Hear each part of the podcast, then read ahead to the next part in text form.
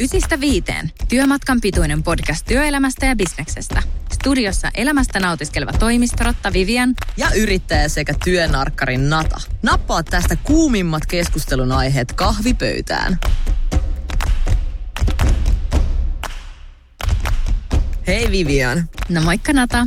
Hei, mulla on tänään tällä työpöydällä sinulle erittäin kiinnostava aihe, jonka kanssa itse olen paininut muutamiakin kertoja omassa elämässäni – ja se kuuluu niin, että mikä on tarpeeksi hyvä. Oi oi, se on tarpeeksi hyvä aihe tähän viikkoon, eli eiköhän mennä heti syvään päätyyn. Mun on pakko kertoa tämmöinen oma henkilökohtainen kokemus tähän alkuun, mutta mä aina itse pyrin ylisuorittamaan ihan kaiken, mitä mä teen.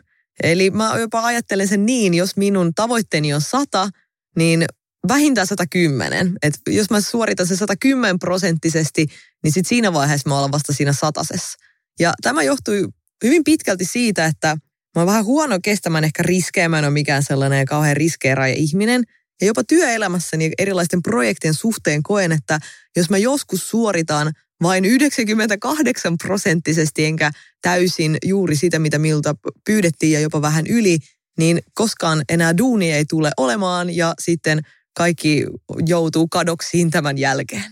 Mun primäärireaktio tuohon sun, tohon sun asiaan oli vaan että voi hyvä luoja, teki mieli lyödä kämmen isosti otsaan. Mutta mä ymmärrän, siis toihan on jalo ajatus ennen kaikkea. Toihan on niin kuin erittäin hienoa kunnianhimoa, mutta eikö nyt niin kuin vähemmälläkin pärjää? Mun ajatus maailmassa jotenkin, mä ajattelen automaattisesti silleen, että – että jos se mun 80 on huonoa, niin tiedät sä, että, pelastaako 20 prosenttia sen. Että se työn laatu ja jotenkin se tekemisen laatu pitäisi anyway olla niin hyvää, että kukaan muu kuin minä itse ei huomaa sitä, että onko se 80 prosenttia vai 100 prosenttia. Joo, joo, tekisi mieli sanoa, että tiedä mistä puhut. Ja mä oon kyllä kuullut tämän ajatuksen joskus aikaisemmin. Ei niin, että varsinaisesti oikeasti olisin sisäistänyt sitä mitenkään. Tästä oli läppä Orange is the New Black-sarjassa, niin joku sanoi, että siihen, kun sen kaveri tokas, että hän oli pilvessä duunissa, että hei dude, että mä sanoin sulle, että olisit ekana päivänä töissä pilvessä, niin kukaan ei olisi huomannut mitään eroa. Että ehkä minä olen itseni tähän totuttanut, en tähän pilven poltteluun, vaan siihen, että aina antaa itsestään niin paljon, että jossain vaiheessa pelkää, että jos ei annakaan ihan kaikkea, niin ihmiset pettyvät jotenkin minun ympäriltäni. Mutta eikö sä ole törmännyt sitten tällaiseen, että välillä sä oot tehnyt jotain niin kuin ihan todella vimpan päälle, ja sitten joku vaikka on silleen, aa, no ei tämä ollut niin hyvä. Ja joskus sä oot tehnyt jotain silleen, että no nyt, nyt meni kyllä tiukille. Ja joku on vaan silleen, että best job ever. Joo, kyllä näitä on tapahtunut nyt kun sanoit, mutta Eikö tämä niinku horjuta tätä sun ajatusmaailmaa sitten mitenkään? Toivottavasti tämä podcast-jakso horjuttaa sitä vähän sen, mutta halusin antaa sinulle tällaisia konkreettisia esimerkkejä niin tuolta elämäni varrelta, missä okay. tämä on näkynyt aikoinaan. Okei, okay, mulla oli, kun mä menin seiskaluokalle, eli yläasteelle, niin mun keskiarvoni oli 9,2. Mun mielestä se oli jotenkin vähän huono, että siinä oli selkeästi vielä 0,8 verran parannettavaa. Ysiluokalta päästässä niin onnistuin se sitten saada tonne nousemaan niin 9,6. Mutta edelleen mä olin sitä mieltä, että siinä on se 0,4 hiton pieni ero, että nyt vähän pitäisi vielä parantaa, kun ne sitten lukiossa sain sen hilattua sinne 10.0 ja vasta siinä vaiheessa olin täysin tyytyväinen, että nyt tämä on tässä. Paremmin ei pysty enää suoriutumaan, että jos olisi ollut joku 11.0, niin olisin varmaan siitä sitten yrittänyt siinä jahdata. Mutta mä ymmärrän ton, koska tiedät että jos sä oot niin lähellä ja jos se on jotain, kun harvoinhan nämä asiat oikeasti on mitattavissa. Jos nyt puhutaan ihan asioista oikein, niin harvoin nämä asiat on yhtä mitattavissa kuin vaikka koulumenestys. Koulumenestys oli sinänsä tosi tyydyttävää, koska – just tommoset, niin että sä näet ne desimaalin liikahdukset ja sä tiedät eksaktisti, että mitä sun pitää tehdä, jotta sun arvosana nousee, jotta tämä sun keskiarvo nousee. Et sinänsä niin se, että, että jos mun keskiarvo olisi ollut 9,6, niin varmasti se olisi motivoinut enemmän, että nyt, nyt mä niin puristan, tiedätkö, kaiken itsestäni ulos. Mutta sellaisena niin seiskan, kasin tyttönä, niin, niin kuin I don't care. Tiedätkö, siinä on niin kuin, se on niin kyllin hyvä. Että ainoana poikkeuksena, että mä pystyn kyllä samaistumaan tuohon sun maailmaan. Että mullakin oli täällä nyt puhutussa koulumaailmassa oli sellaisia aineita, psykologia muun muassa, joka oli mun niin kuin kruunun jalokivi. koska ihan ensimmäisestä kurssista alkaen mä sain pelkkiä kymppejä kaikista niistä kokeista, niin sitten sitä ei halunnut pilaa sitä suoraan. Ja sitten siihen niin kuin piti oikein ekstra, ekstra puristaa. Että kun muuten vaikka koulumaailmamme liirailin vähän silleen, että no, kyllin hyvä on aivan hyvin riittävä. Ja tuo suora on minulle nimenomaan todella tuttu ajatus. Ja siis se ei mene myöskään pelkästään tälle horisontaalisesti se suora, vaan myös vertikaalisesti ja erilaisilla diagonaalisilla tavoilla, koska esimerkiksi jos minulla ei ole mitään selkeästi mitattavaa asiaa, eli vaikkapa, no mä kirjoitin kirjan, halpa ruokakirjan tuossa pari vuotta takaperin, ja eihän sulla oikein ole mitään muuta mittaria siinä, että paljonko se myy se kirja, mutta siinä vaiheessa, kun sä teet sitä kirjaa, niin sä et voi vielä tietää, että, että mikä se painos tulee olemaan ja miten Niinpä. se sieltä kaupasta liikkuu jolloin mä sitten asetin itselleni tällaiset tavoitteet, että se pitää tehdä mahdollisimman tehokkaasti. Saman tein myös aikoinaan mun kandityölle, eli mä kirjoitin sekä mun kandin että ton ruokakirjan niin kummankin neljässä päivässä. Hmm, mutta ja joo. se oli se mun mittari silloin, että, että alle työviikon aikana pitää niin saada valmiiksi. Et siitä sitten perästä tekemään. Et kuulostaa aika hullulta nyt, kun jälkikäteen mietin, että tein siis yötä päivää kumpaakin ja näin ne vaan valmistuivat. Mutta jälleen niin kuin tossakin on semmoinen hieno ajatus oikeasti, siis en nyt kannusta ketään niin maaniseen yölliseen kirjoittamiseen, ellei se nyt ole sitten se oma, oma juttu juuri sillä hetkellä. Mutta toi on mun mielestä tosi hieno taito ja tota ehkä pitäisikin soveltaa enemmän, että sä asetat any given mittarin johonkin asiaan, johon sä sitä kaipaat tai johon sä kaipaat jotain motivaatiota. Koska toihan on aika hyvä, että on kuitenkin, tässä maailmassa on aika paljon asioita, jotka ei motivoi ollenkaan. Mulle tulee heti mieleen esimerkiksi mun astianpysykoneen tyhjennys. Niin jos siitä tekee vaikka tollasen, että okei, saanko mä tehtyä tämän vaikka minuuttiin, tai, tai jotain. Siis tiedätä. anteeksi, mutta mulla on olemassa strategia tiskikoneen tyhjentämiseen. Aivan varmasti Ja se on. on se, että se pitää tyhjentää mahdollisimman nopeasti sen jälkeen, kun se on valmis. Mutta ne on niin kuumia silloin, että osa menee rikki. Niin, mutta sitten se on vain yksi tekemätön työ. Mä oon tämmöinen niin to-do-listan suorittaja keskeinen ihminen. Mutta työelämästä vielä pakko mainita yksi selkeä esimerkki ja mm. tämä on sitten varmaan se, joka jossakin vaiheessa katkaisee kamelin selän, koska nyt näin yrittäjänä, kun miettii, että sinuahan mittaa sinun yrityksesi erilaiset tunnusluvut sitten. Ja mikä niissä on kattona? No ei oikeastaan juuri mikään. Ja totta kai hallitus asettaa tavoitteen, jonka sitten toimitusjohtajana yritän parhaani mukaan sitten saada kiinni. Mutta vaikkapa nyt kuluvalla tilikaudella on käynyt niin, että se liikevaihtotavoite tuli täyteen jo viime syksynä. Mm. No mitä mä tein? joku muu olisi varmasti ollut tosi tyytyväinen siihen, että kappasta mulla oli tavoite ja mä sain sen täyteen, että nyt voin vähän ottaa chillimpää. Joo, ei mennyt ollenkaan tuolla tavalla yllätytkö sanon, vaan tietenkin sitten se tavoite tuplattiin ja sitten ruvettiin suorittamaan loppuajassa sitten sitä uutta tavoitetta. Mutta se, mikä mun on pakko sanoa tällaisena luovan työn lähettiläänä, ja siinä itselleni ehkä jonkinlaisia tavoitteita, vaikka se onkin aika vaikeaa, niin tavoitteita asettavana, niin tässä ihan pikkusen, nyt tässä sun hienossa, mä ymmärrän, sä oot insinööri ja tämä on niin sun tapa toimia, mutta ton heikkous on ihan ihan pikkusen, tiedätkö se, että kun sä asetat tuollaisia mittareita, jotka ei ole suoraan tekemisissä sen kanssa, että mitä se tuote on, mitä tehdään. Että kun tuossahan puhutaan vaikka vaan siitä, että et, et kuinka paljon se tavoittaa tai kuinka paljon se myy eurollisesti, niin sillähän on aika vähän tekemistä sit sen kanssa, että, että vaikka että kuinka hyvää se on.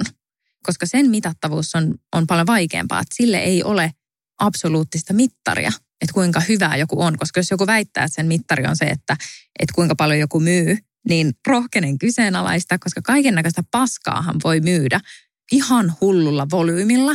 En nyt ala antaa esimerkkejä, mutta maailma on sitä tupaten täynnä niin kyllähän niin kuin, jos mulle joku antaisi häskin, että mun pitää myydä mitä tahansa shittiä, vaan niin kuin mahdollisimman paljon, niin myyntimies Jetro sisällä niin, niin kuin herää ja aktivoituu, koska kyllähän sä voit sitä niin kuin myydä. Mutta jos sitten pitäisi olla silleen, että okei, että nyt sun pitää tehdä niin kuin maailman absoluuttisesti paras juttu, niin siinähän on ihan eri haasteet ja sitä ei voi niin kuin sekuntikellolla, näyttökerroilla tai euromerkeillä mitata. Näin mä väitän. Aivan erinomaista, että mainitsit tuon, koska tämänkin olen ottanut omassa elämässäni huomioon hyvin vahvasti. No tänä päivänä, kun totta kai itse digitaalisen markkinoinnin kanssa pelaan, niin siitä on vaikea mitata, että kuinka toimitusjohtajana olin hyvin vaikkapa onnistunut muuta kuin ne yrityksen tunnusluvut. Totta kai mietin myös sen yrityksen vaikkapa omia tuotteita. Ja siinä taas jokaisessa raportissa tästä lähtien, se on ollut jo hetken voimassa tässä, kun pääsin niiden raporttien kimppuun, että tietty minimiraja siinäkin pitää tulla ihan joka ikinen kerta täyteen. Että ei vaan ole sellaista esimerkiksi mahdollisuutta, että niitä tavoitteita, mitkä me huom itse arvioimme yrityksenä ja jotka itse itsellemme asetamme ja siihen projektiin asetamme, niin nekin pitää aina ylittää. Tämä on todella omituista. Mä vasta siis nyt huomasin, että, että mä teen tätä jatkuvasti koko ajan. Että ennen tätä raporttisumaa, kun joutuu fyysisesti kirjoittamaan asiat ylös, niin en edes oikeastaan ollut ajatellut toimivani tällä tietyllä kaavalla ihan jatkuvasti päivästä toiseen. Mutta mä koen, että sä et ole nyt vastannut siihen, että et, et just vaikka luova työ tai luova tuotos, niin mä väitän, että sille ei ole mittaristoa. Joo, luovuudella on kyllä paha pistää, pistää mitään sitten oikeastaan sellaista mittaria, että onko joku luova toteutus tosi hyvä vai ei. Sen takia ne pitääkin varmasti ne tavoitteet määritellä ennen jokaisen projektin alkua, jossa sitten se itse ehkä toteutustapa on sitten vähän niin kuin sivuosassa. Mm.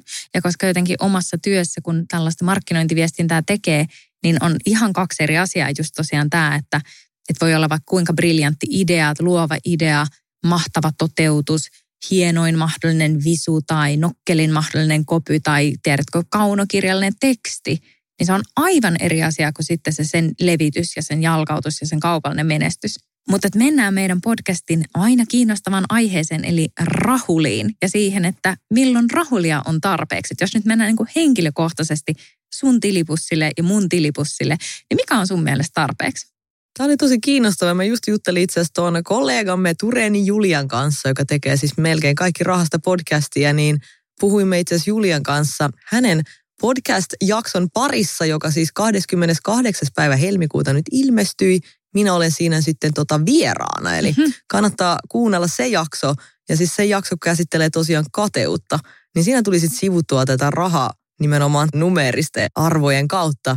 Ja sitten koko ajan törmättiin tähänkin, että mä jopa koen sen niin, että itse olen sitten siinä vaiheessa vasta tyytyväinen esimerkiksi rahankin osalta, kun sitä on enemmän kuin A muilla, B enemmän kuin minulla odotetaan sitä olevan. Eli jollakin tavalla sit ikään kuin sekin on semmoinen kilpailullinen asetelma, mikä on ihan kamalaa, koska nythän minä kilpailen itseäni vastaan ja muiden ihmisten vastaan. Ja tämän kaiken olen vain kehittänyt itselleni päähän, että näistä mikään ei ole tosi. Mulla on sellaiset niin kuin oksituksen pilun väristykset. Mä oon niin eri mieltä. Ei Jasika, hyvä. Joo, kyllä mä sain tästä niin kuin kovat väristykset. Siis sinun hyväksesi on nyt sanottava, että toihan on hienoa ja yrittäjänä sillä mahdollista ja aina olen sanonut melkeinpä missä elämän osa-alueella tahansa, että mikä ikinä sinut tekee onnelliseksi, niin anna mennä. Tiedätkö? Se, ei, se ei ole minulta pois, mutta jos mä heijastan tätä siihen, mitä itse ajattelen tai mikä on niin kuin itsellä se, niin kyllä mulle ehkä siinä ytimessä on se, että mä oon halunnut aina päästä sellaiseen niin kuin täydelliseen kultaiseen leikkaukseen siinä, että minkä verran – mä joudun antaa mun aikaa pois suhteessa, minkä verran mä saan korvausta mun työstä. Ja se ideaali on se, että tietenkin, että sitä rahaa on tarpeeksi, jotta voin, ö, tiedätkö, kustantaa sen elämäntyylin, jonka olen valinnut. Ja kuitenkaan uhraamatta liikaa sitä vapaa-aikaa. Että selkeästi vapaa-aika on ruhtinaallisesti ja vapaa-aika on pyhää, johon ei kuulu työntekoja, siihen ei kuulu yömyöhään vaikka sähköpostien katsominen tai niihin vastailu. Että se, se semmoinen tietty niin kuin golden spot. Ja sinänsä voisi olla vaikea sanoa kellekään vaikka tiettyä euromäärä, että mitä se olisi, koska se on jokaiselle ihan oma. Riippuen täysin niin kuin niistä elämänvalinnoista ja siitä, että käytkö reissuissa vai asutko kuinka isossa kämpässä vai harrastatko jotain koiria, jota sulla on 20 ja tiedät tälleen näin, että jokaisen se on varmasti oma. Mutta mä oon itse pyrkinyt koko elämäni siihen, että, että se balanssi siinä, että saa tarpeeksi rahaa, mutta sulla on ehdottomasti myös tarpeeksi vapaa-aikaa, niin se on sitten se kymppi.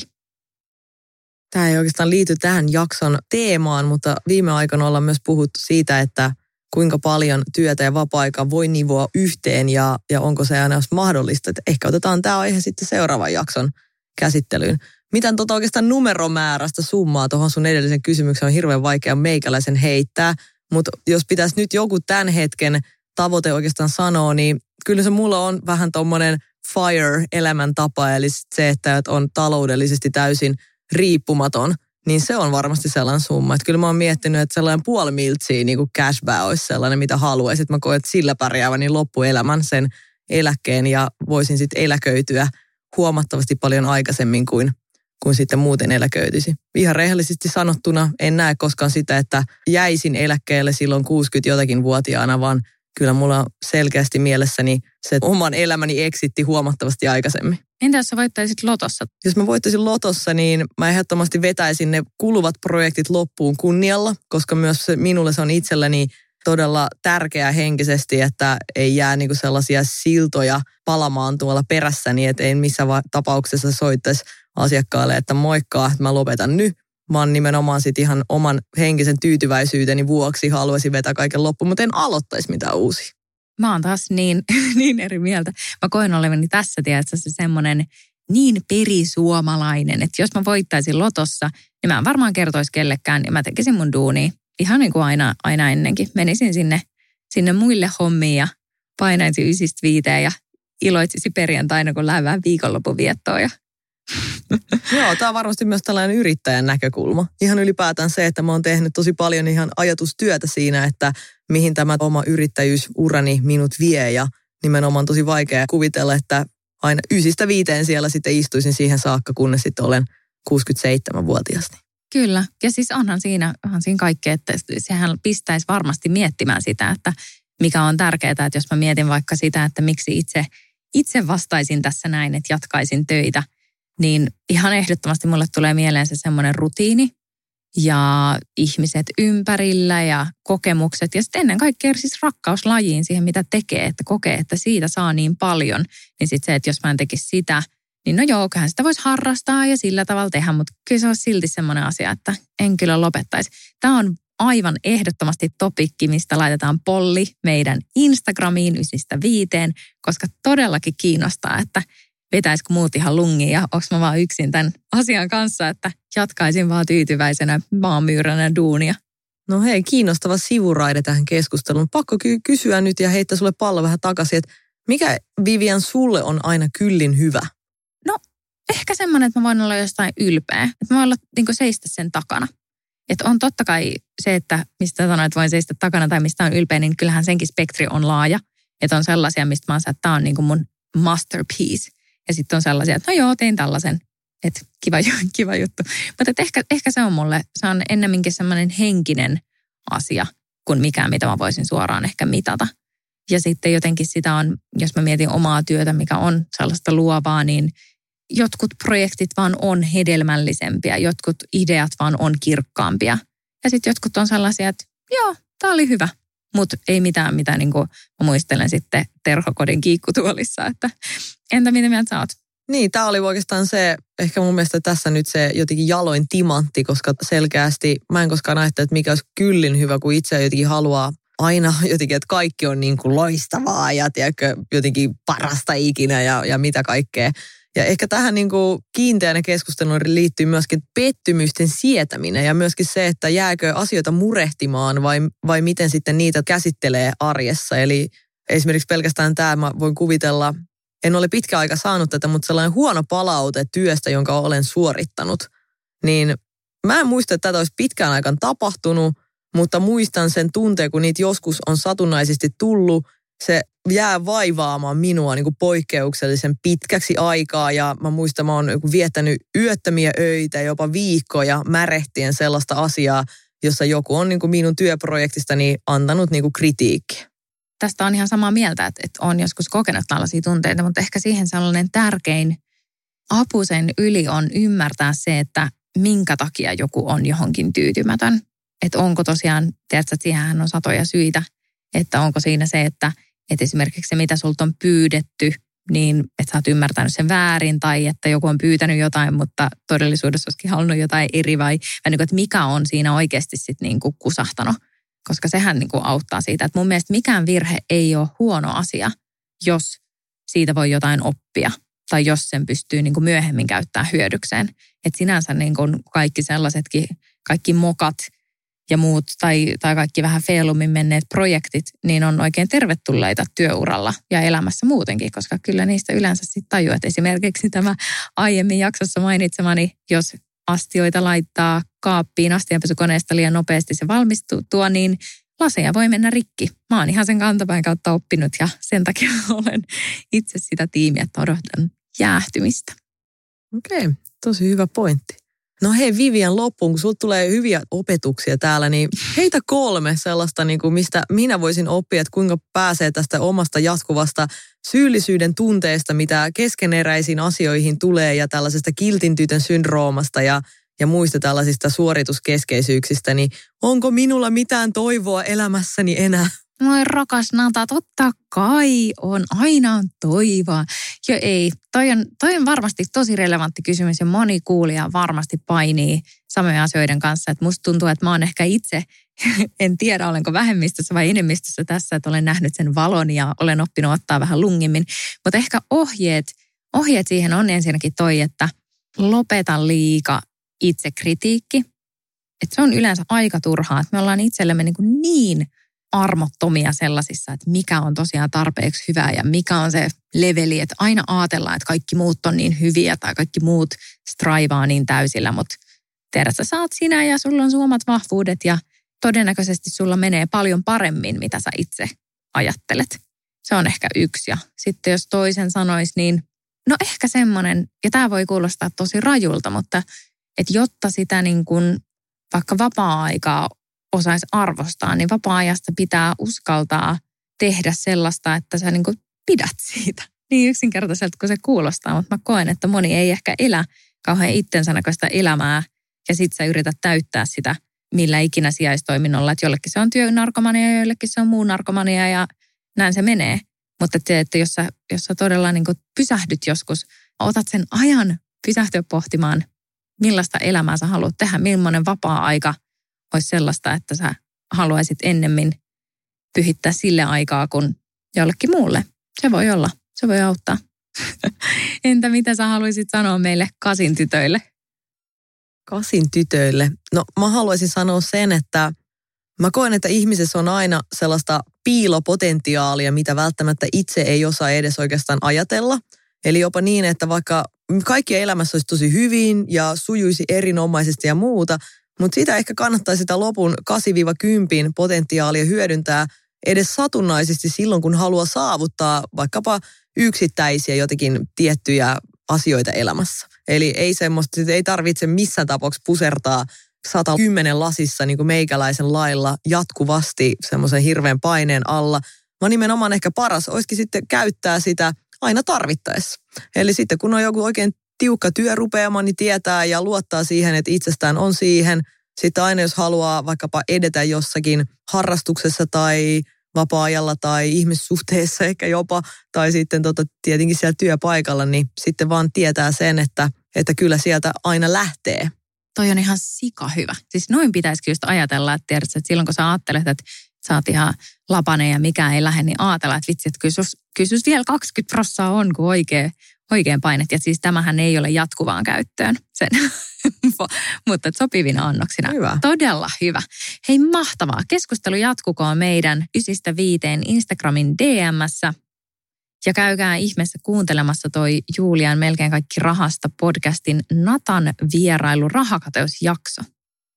Yes, se kannattaa ehdottomasti kuunnella. Siellä oli siis Julia kysynyt, että kenelle ihmiset ovat kateellisia ja minun nimeni oli sanottu useamman kerran ihan kuule suoraan nimenä. Eli sinne vaan sitten kuuntelemaan. Kyllä. no niin, hei. Mahtavaa työviikkoa kaikille. Palataan seuraavassa jaksossa. Yes, kiitos. Moi moi.